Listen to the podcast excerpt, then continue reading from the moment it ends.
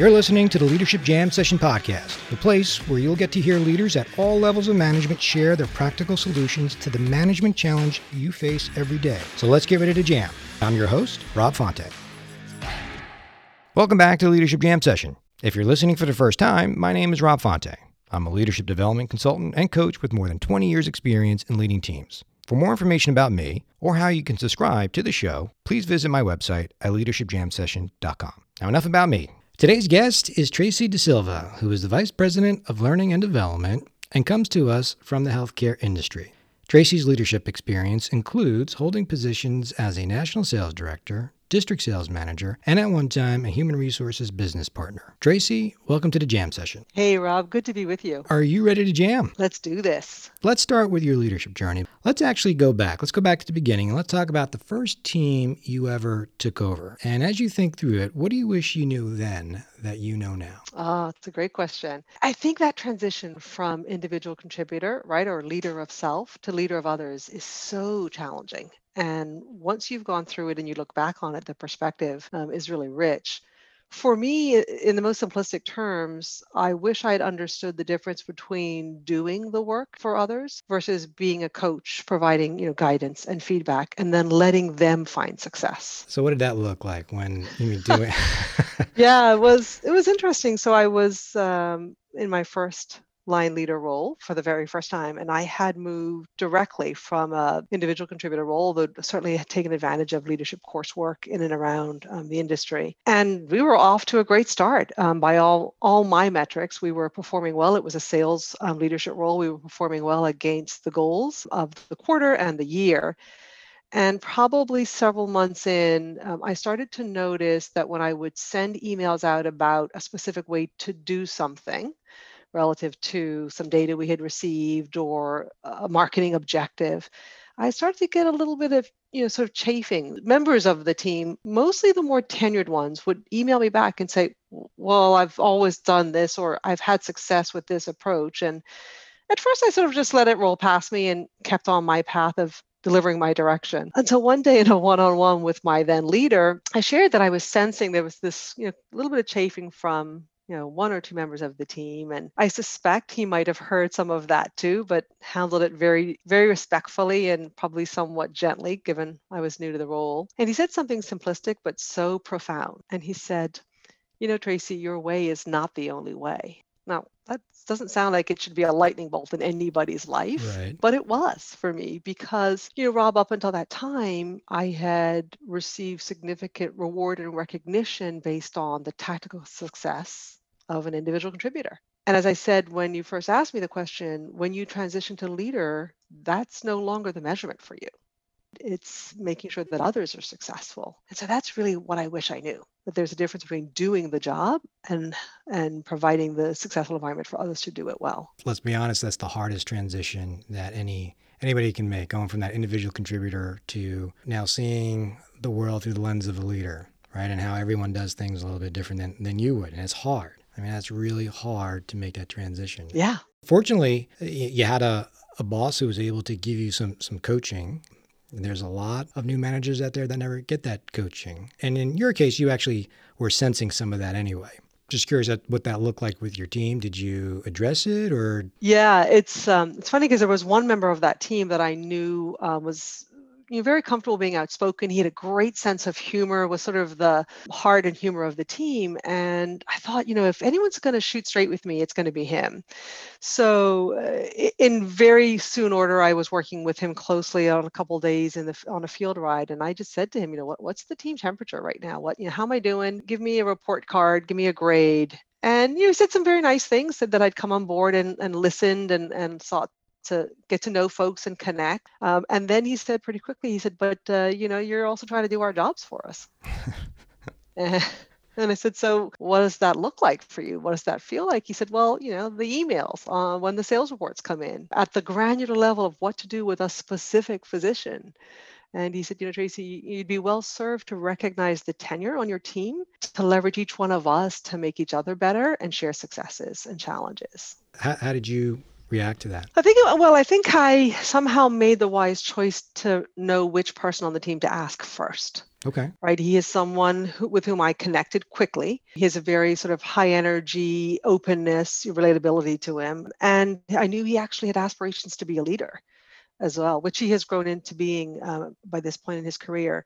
So I thought he would just shoot straight with me. And I am a fairly direct person in terms of, you know, personality style, communication style. So I took it to mean that he really wanted me to be a successful leader and that we had greatness amongst us. Um, and I just had to be the architect of that greatness. I didn't have to be the bricklayer anymore. I think that's an important takeaway is you have to ask the right person on the team. I mean, eventually, you know, I think we all work towards asking all all the people on the team. But I think in that initial first step, I think that is a really good strategy, right? To figure out which is the right person on the team that's going to give you that that objective and fair feedback. Let's just fast forward a little bit. And I appreciate you sharing that story. Uh, so now you're in a, a role where you are a second line leader and you have managers reporting into you. And I'm curious, I know we were talking about this the other day. You were sharing a little bit about one of the, the missteps you had when you first moved in, into that role. I wonder if you can share that that with us because I think you know so much we can learn just by sharing some of the, the missteps we take so there's a difference between being a first line leader and a second line leader and again i didn't really have anybody to explain that to me i certainly observed it you were one of those people that i observed over the years do the role but you don't really know it um, unless someone's actually, you know, kind of told you all the ins and outs or until you get into it. In my case, I stepped into a second line leader role brand new to an organization. And we had an incredible amount of pressure and spotlight on us because we were going to build a team and launch a drug all in six months. Good news of the story is we did do that. And I was fortunate to have really strong first line leaders join my team. But what ended up happening is not dissimilar to the sort of stumble I made early in my leadership career, I, I made another one as a second line leader. And this is the scenario we had to make an incentive compensation decision right? We were in a launch year with zero history in the marketplace and certainly zero history for a product we were just launching. My leader came to me and said okay here are the options on the table. What do you want to do? And we had a really robust conversation um, but believe it or not this might astound you we made a decision by the end of that singular conversation and then, probably in my eagerness to impress him with my decision making skills and my willingness to communicate said decision, I put a call on the calendar for the next day with him and my leaders, and we announced the decision was made. And uh, Rob, you could have heard a pin drop in the silence. It went over like a lead balloon, and believe it or not, I couldn't figure out why. Because what what, what had actually happened is I had been given all the information I'd been given and made the best decision I thought possible through the lens of those first line leaders. Again, I was doing their job versus coming to them, which I now know with perspective, and saying, team, we've got a couple options on the table given the historic nature of this launch. Uh, and these are the options. What are your thoughts? I didn't do that step. So, what I sacrificed in communicating the decision was any level of understanding and certainly any level of buy in that I needed for my leadership team to communicate now to their direct reports in the sales world, when you look at an incentive compensation plan, that is a hot topic. If there's something that you want to make sure that you cross your T's and dot your I's, that that'd be the one. But at the same time, you know, a lot of times that decision really is held within just a few people. It's a very difficult balance to walk. Did you get a sense right after that call, or how did you address it with your team? Or and, and yeah, so was... the so the other caveat, just so we understand, is you know, so you're building a, a, team, and a lot of these managers you hire, but they're new to you. Is, is that correct? Fair? Okay. Correct. For the most part, they were new to me, hadn't known me but eight months earlier than this dialogue around incentive comp that we had to make at the end of a year. So I think they say that trust or credibility, right, is gained in drops and, and lost, right, in buckets. True. I certainly think I dealt a blow uh, it's one of those decisions that that to this day still haunts me a little bit as kind of that memory that left the bruise because I would never do that again knowing what I know now. But I, I will say that for several of them, I think I had certainly established enough trust that they picked up the phone pretty quickly and gave me feedback. And they gave me feedback within the context of what happened when they told their teams the following day, right? This is a very fast sequence of events, right? Decision made on day one between my, my leader and I, decision communicated to my leadership team on day two and then from them to their direct reports on day three. So not a lot of time for reflection and and uh, and perspective. So after they communicated to their teams on day three is when I really started to get the feedback, and it was strong. You know, to the point of people said, "Wow, uh, we didn't we didn't come here for this kind of experience." Wow. Yeah. That must have been hard to hear. Yeah, it was. Well, I actually had one or two people, you know, eventually when they left the organization months later, bring that up as an issue that had sort of stuck with them. And it was pivotal learning and understanding for me about inclusion when you can. There was nothing, by the way, preventing me from sharing the details around those options. I just thought I was you know, doing the work again. I, I could just make the decision for them. First of all, I appreciate your your vulnerability and, and sharing that story because for those of us out there that are planning to either move into that second line leadership role or have aspirations to do so, there are nuances. This was hard for me when I moved into that role. Uh, obviously, the basics still apply, but there are some nuances that are a little bit different. But this is one of them. And I am curious because from what I'm hearing, it's not like you were like you had to make the decision or you were trying to micromanage it share a little bit of of where it was coming from like the thought process of of that decision. Yeah it really in my mind was a positive intent right? If you think of you know decisions in terms of intent versus impact my intent was positive. I thought that i was by the way i chose the best option on the table something i had to tell the team later repeatedly so i could rebuild some trust back by the way uh, yeah by the way even right. though you don't know all of it i chose the best one I think it's it is that it's very nuanced at that level because certainly at the second line leader level and beyond, leadership is much more about influence um, than anything else. You can certainly demand people do something as their leader,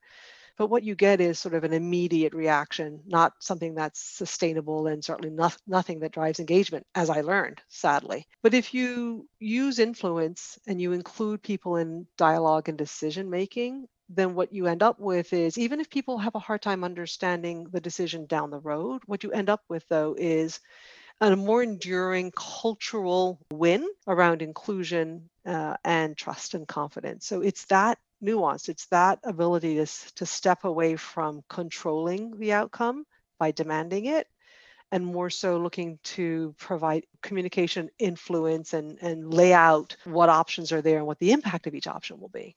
So I'm curious because you said it was positive intent. So what held you back from reviewing the options with them? Nothing. Speed. Speed. Speed. Nothing yeah. other than speed. I, I knew that we had to make a decision um, within a few days, and I just went to it. And you know, one one of my favorite sayings now is, um, "What can I do less of, yet spend more time thinking about?" It sounds counterintuitive, but at a certain point in your leadership journey, you really should be doing less and thinking more so that you can make you know strategic choices and then for critical decisions you're including the people at the table who should really help cover your blind spot and help you talk through that decision so nobody said to me at any point in time you can't talk to your leadership team I just put my head down and started running. That's so well said because, you know, you kind of reminded me I fell into similar traps. And it is, it's all positive intent.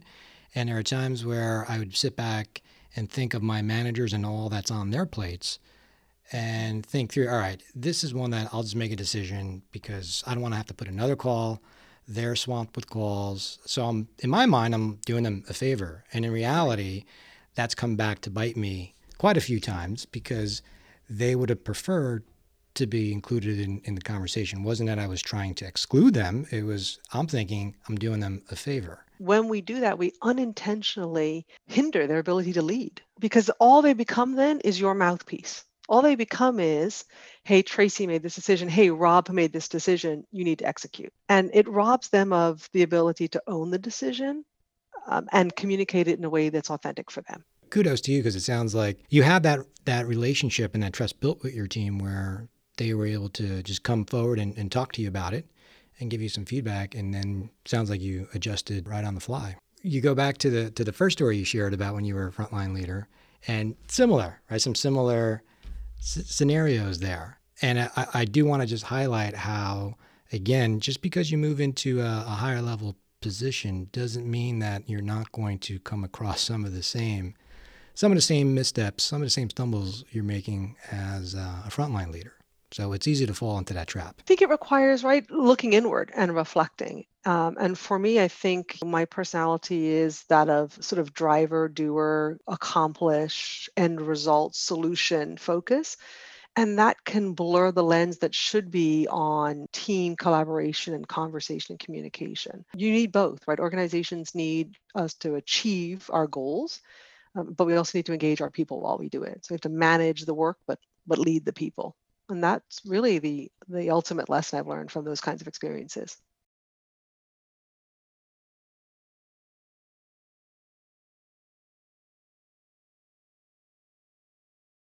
It's hard. I've taken up the habit recently and I talk to, to folks around me all the time about stopping to write down things, whether you call that journaling, note taking. I don't mean things that are being said in a meeting. I actually I mean thoughts and reactions to things. And then forcing yourself to take time. I was fortunate until um, quarantine began that I was on a plane every week, going somewhere and returning um, home from somewhere. And I used that time to look through my journal I would I would sit on the plane and look through. And I'd look back at a week before or two weeks before about a, a sentiment I had captured with regards to a conversation or a feeling I'd had about something going on in my team. And it's fascinating, right? Because those feelings change with time, those perspectives grow with time. And unless you sort of commit yourself to the discipline of giving yourself time to think, then you are probably destined to continue to make those same, you know, kinds of errors that are probably natural to your personality type. So do you spend time, you know, each week just kind of jotting down different ideas, different thoughts and then reflecting on it? Yeah, I do. And has I that do. helped you with your decision making or It has. It, it it is probably one of the better muscles and activities I've created. I mean, COVID, is, you know, the quarantine has certainly helped me to to strengthen the muscle because I have a little bit more time not running through airport security lines right now. right? But I have really been mindful. There's an intentionality to that that um, I, I can feel it pervading everything I do. Whether I'm having a call with someone who is in a tactical role on my team and I'm preparing for that by thinking and looking back at notes around the project that may be weeks old um, and bringing them back to ground them in the objectives of the project. Or if I've actually just captured a way I felt about something that was said or a way I reacted to something as a way of sort of self reflection to slow down my thought processes and my decision making skills. I think that's a great technique. I heard of, of leaders doing that and uh, glad to hear you kind of talk through it because I can hear how it's an advantage and how it's benefited you. I do have another question for you, which I think you answered, and this this is coming from some of the talking points you gave me in the intro, which I didn't mention in the intro because I wanted to ask you about it. And, and some of the talking points you wrote were that you are a lifelong learner, and you also stated that you are a recovering perfectionist. Now, I, I get the lifelong uh, student in you. I can hear that uh, in, in how you're sharing your stories. However, the recovering perfectionist, perhaps I think I know where you're going with this with some of the things that you mentioned before, but perhaps you can elaborate a little bit on what you mean by that. Yeah, certainly in the leadership um, journey, uh, you know, I've been on, uh, I have noticed that, you know, perfection is the thief of excellence for me, that I I'm often running so um, so quickly and in such hot pursuit of the perfect outcome that I speed right past the excellent outcome. And excellence is a very good outcome to have for an organization. But when you pursue perfection, you sort of have blinders on. You you won't allow yourself um, consciously to to consider a lot of the other things that could make the decision excellent, but bring people into it, right? Or consider it from a different angle that benefits the organization. Um, yeah, perfectionism is something I've been working on for years. I, I got feedback probably, I don't know, five years ago on that, and it stunned me. I, I remember hearing it for the first time that I was perceived this way as a perfectionist, and I thought, how is that possible? I'm the furthest thing from that. But as I dug more into the feedback, and by the way, feedback in my personal life started to, started to have a similar theme.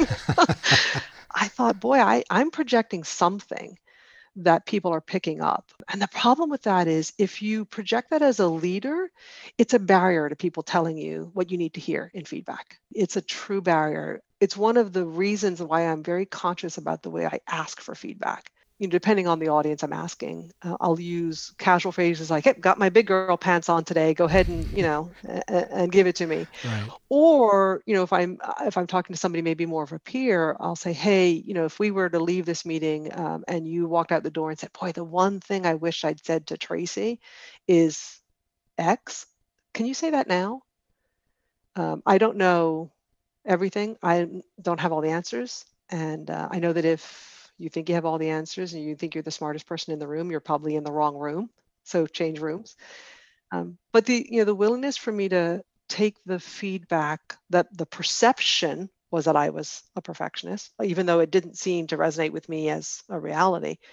I had to accept that that was the reality for people who were interacting with me, even if I wasn't consciously projecting that and um, again my leadership and, and you said the word vulnerable earlier on my leadership has become profoundly more vulnerable um, because i'm willing to actually say hey I'm, I'm not perfect. I don't know all the answers and i need your help. Asking for help is huge in leadership. So many people are afraid of it because they, they think it's a sign of weakness when in fact uh, the leaders that do show vulnerability are the most confident ones of them all because they can do that. They understand the value it's going to bring to them and uh, I love the quote perfectionist is a thief of excellence. I think that's profound and I think that's fantastic. I'll come back to some of the things that you were stating how you're a driver, how you speed through things. And the way you're wired, you are uh, a driver. And it's to me, uh, a strength overused at times becomes a perceived weakness. And it's perceived because the other person might just think very different.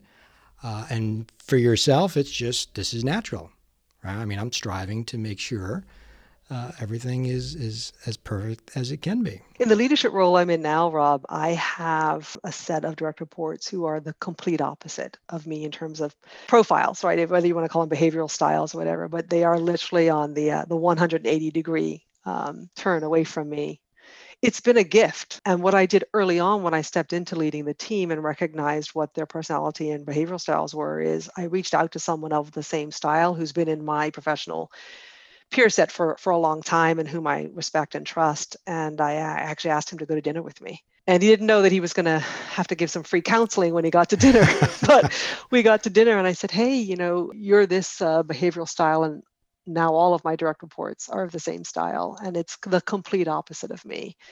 You know what do i do? He said two things. One i was probably getting to this realization over time because of the experiences i shared with you earlier but one he said was stop running so fast you don't see the cliff edge in front of you. And the other one was take these people out to dinner coffee whatever works one on one and get to know them. Now, that may seem simplistic to, to our listeners, but for me, it actually was a little more profound than that because my personality, my behavioral style would have been hey, I came in, we did the kickoff meeting, shared my vision, addressed them as a group, and empowered them, and off we go. And there I was again, right? Running fast. And I and I wanted this time not to hit the cliff edge like I had before. And so I did that one on one lunches or dinners or coffees with my direct reports. And um, it does make a difference. There is a level of connection that I was probably never going to get treating them as a collective group. And again, kudos to you for reaching out to a, a, another peer of the same style and asking for advice. And I think that's an important takeaway for everyone who's, who's listening in that uh, that is a sign of, of maturity right, of, of, a, of a very seasoned leader, knowing that they have to go out and, and get some guidance. Yeah, and also, you know, if you go back to the perfectionist issue, for me, I was determined this time not to think I had the perfect answer for this team, not to think that I was going to be able to step in and be the perfect leader or provide for them the perfect environment. And we talk all the time on our team about debate me, um, what am I not seeing, what's in my blind spot, how would you experience this exact same scenario given your different personality or behavioral style than I am. So I'm always trying now, right? Years and years of learning couple of bruises that might be lifelong bruises, but I'm always trying to stay conscious of asking for input and help and guidance so that I don't let those perfectionist tendencies overtake me again and, and just keep running towards perfection and go and blow right past excellence. There's a lot of leaders who suffer from the same approach, right? I mean, they're perfectionists. They want to do well. They want their teams to do well. It's all positive intent, and it's very difficult to let go of some of that that control or to even show some some vulnerability. So if there is one thing that you can share that could make a dramatic difference, just one thing, what would that one thing be that people can start working on? I think just to embrace the concept that failure today is preparing you for success tomorrow right that that you shouldn't let whether it's the pursuit of perfection or that feeling of control um, or you know, the ability because you have positional power to command somebody to do something shouldn't give you the false security that um, that that failure isn't going to happen because it will. And when you start to see failure as part of the process around success then you're not trying to avoid it all the time. I appreciate you kind of sharing your, your stories related to that and i think there were some great key takeaways as we talked through that uh, just to kind of summarize a little bit around that, some of the things that, that really just came to mind are thinking more and doing less. Uh, love the, the the whole mindset around perfectionist as the thief of, of excellence, and and I appreciate you sharing also uh, how you are uh, reflecting, taking notes, and journaling some of the conversations that'll, that seem to have helped you along the way as well. Yeah, those insights over time start to crystallize your beliefs around leadership right? Your sort of fundamental leadership philosophy crystallize when you look back at those experiences, those thoughts, those feelings, um, and you really hold yourself accountable for the way you might have been reacting emotionally versus thinking, you know, logically or even strategically about something. And the other thing too, just just to highlight, is the environment you created, which allows your employees to give you feedback right? That that they're able to come to you and, and you're open to it. And even your ability to reach out to others, just to some peers and just to bounce some ideas off them. I always say how, you know, the biggest resource managers have is each other. You know, if you go all the way back to that very first experience we talked about when I was a first line manager, you don't know that. When you step into that role, you know, there's a fire hose that's put in your mouth. right. Yes. and you are trying to juggle 63 plates in the air any given day. And uh, you don't know that there's forget light at the end of the tunnel. There's light right beside you, but you just got to reach out to it. I remember a few months into my first line leadership role, I, I, went to a meeting, a leaders meeting, and I bumped into a very tenured manager on our team. And he he pulled me aside in the hallway and he said, Boy, he goes, Yeah, you got these big dark circles under your eyes. What's going on? Are you okay? And I said, I'm exhausted. When is it going to stop? When are these people going to stop calling me? right. When's the work going to slow down? And you know, you and I can both giggle because we know the answer is uh-huh. never. right, exactly. but he gave me again profound advice, which if if I had known to reach out earlier, I would have had earlier. Um, and the advice was apply the three day rule where the three day rule applies. And I said, well, what does that mean? And he said, well, that's basically prioritization. The things that are most imminently going to impact the people who report to you come first. Things that are within the larger lens of the business and our dialogue around strategy and implementation. Uh, you may not have to make that phone call today or send that email tomorrow. And it was really probably the beginnings of what I wouldn't know for many years of that slow down, take a breath, think more, do less. And when you're thinking, you know, reflect, reflect on that perspective, capture it if if you're a note taker like I am. But I, I remember that now. I, always say that to new leaders who step in. I actually just was had the great fortune of promoting somebody um, on my team into um, a new leadership role, and I said to him right at the bat, "I don't expect from you the things that your peers on the leadership team are doing." And he said, "Well, well what do you mean? I, I, you know, I'm so excited to get this opportunity, and I and I want to do really well, and I want to make you proud."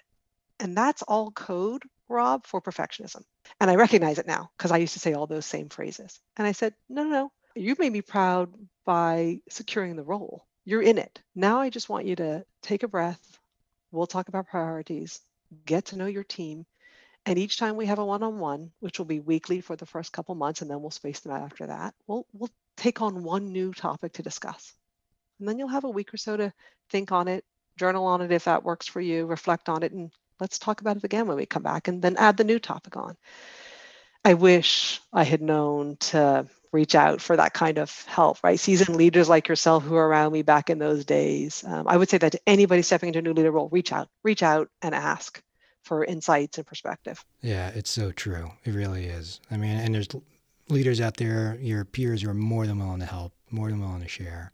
And it's so great you sharing your story about the, the new leader you promoted within you. And I'm sure that person, as soon as you said that and had that discussion, they probably just felt like a huge relief to some extent, uh, even though they still won't get it until like years later. But that's great to even, you know, have that dialogue. So last question for you as, as we're winding down. I know you're an avid reader. What's one leadership book that you can recommend? Oh, oh yes. I love to read. I love to um, uh, listen to podcasts, TED Talks. So I'll answer the book question first. So thematically, my favorite leadership authors are Patrick Lencioni and Brene Brown. So probably the foundation of my leadership philosophy come from you know books like Five Dysfunctions of a Team and, and Dare to Lead. But I'll tell you that I recently, about a year ago, I picked up a book called Imagine It Forward by Beth Comstock and I picked it up at a you know at a time where I stepped into this new role. I now lead at an enterprise level, and I also stepped into the role at a time where our organization, our leadership, um, kept talking about you know we've got to evolve and innovate and change.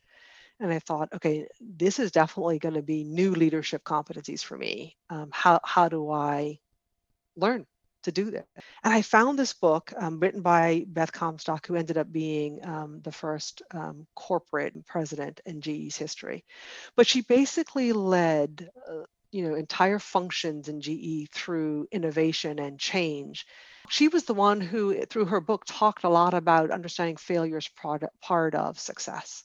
And it was a lightning bolt to me because to me they were two completely separate experiences. And she talks a lot about when you're innovating and when you're driving the pace of change, you should expect to fail. You should prepare for that and celebrate it publicly. Note that you did it, not, not secretly, and, whis- and don't whisper it. Um, publicly state, hey, we tried this, we didn't succeed, but here's what we learned. And we're going to take those learnings to build success doing it differently. So, Imagine It Forward by Beth Comstock is a great book for leaders who um, might be at a point in their journey where they're really having to lead change and, and innovation.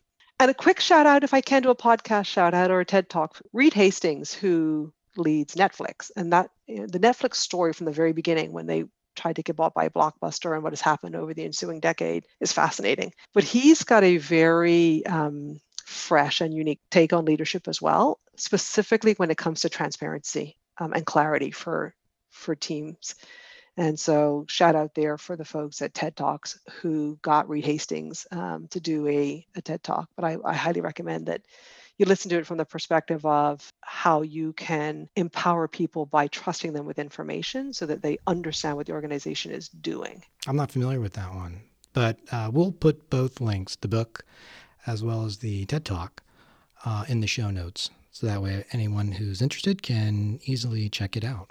Well, Tracy, I want to just thank you for coming in. I sincerely appreciate first your willingness to be vulnerable and share some of your stories. I think they were fascinating and really do appreciate you sharing all of your insights and some of your best practices that I have no doubt others will certainly take a lot of value from it. Yeah, Rob, thanks for the opportunity. You be well. Thanks again. Thanks so much for listening in today. If you're interested in learning more about the show or how we can assist you through my leadership consulting company, then please visit my website at leadershipjamsession.com.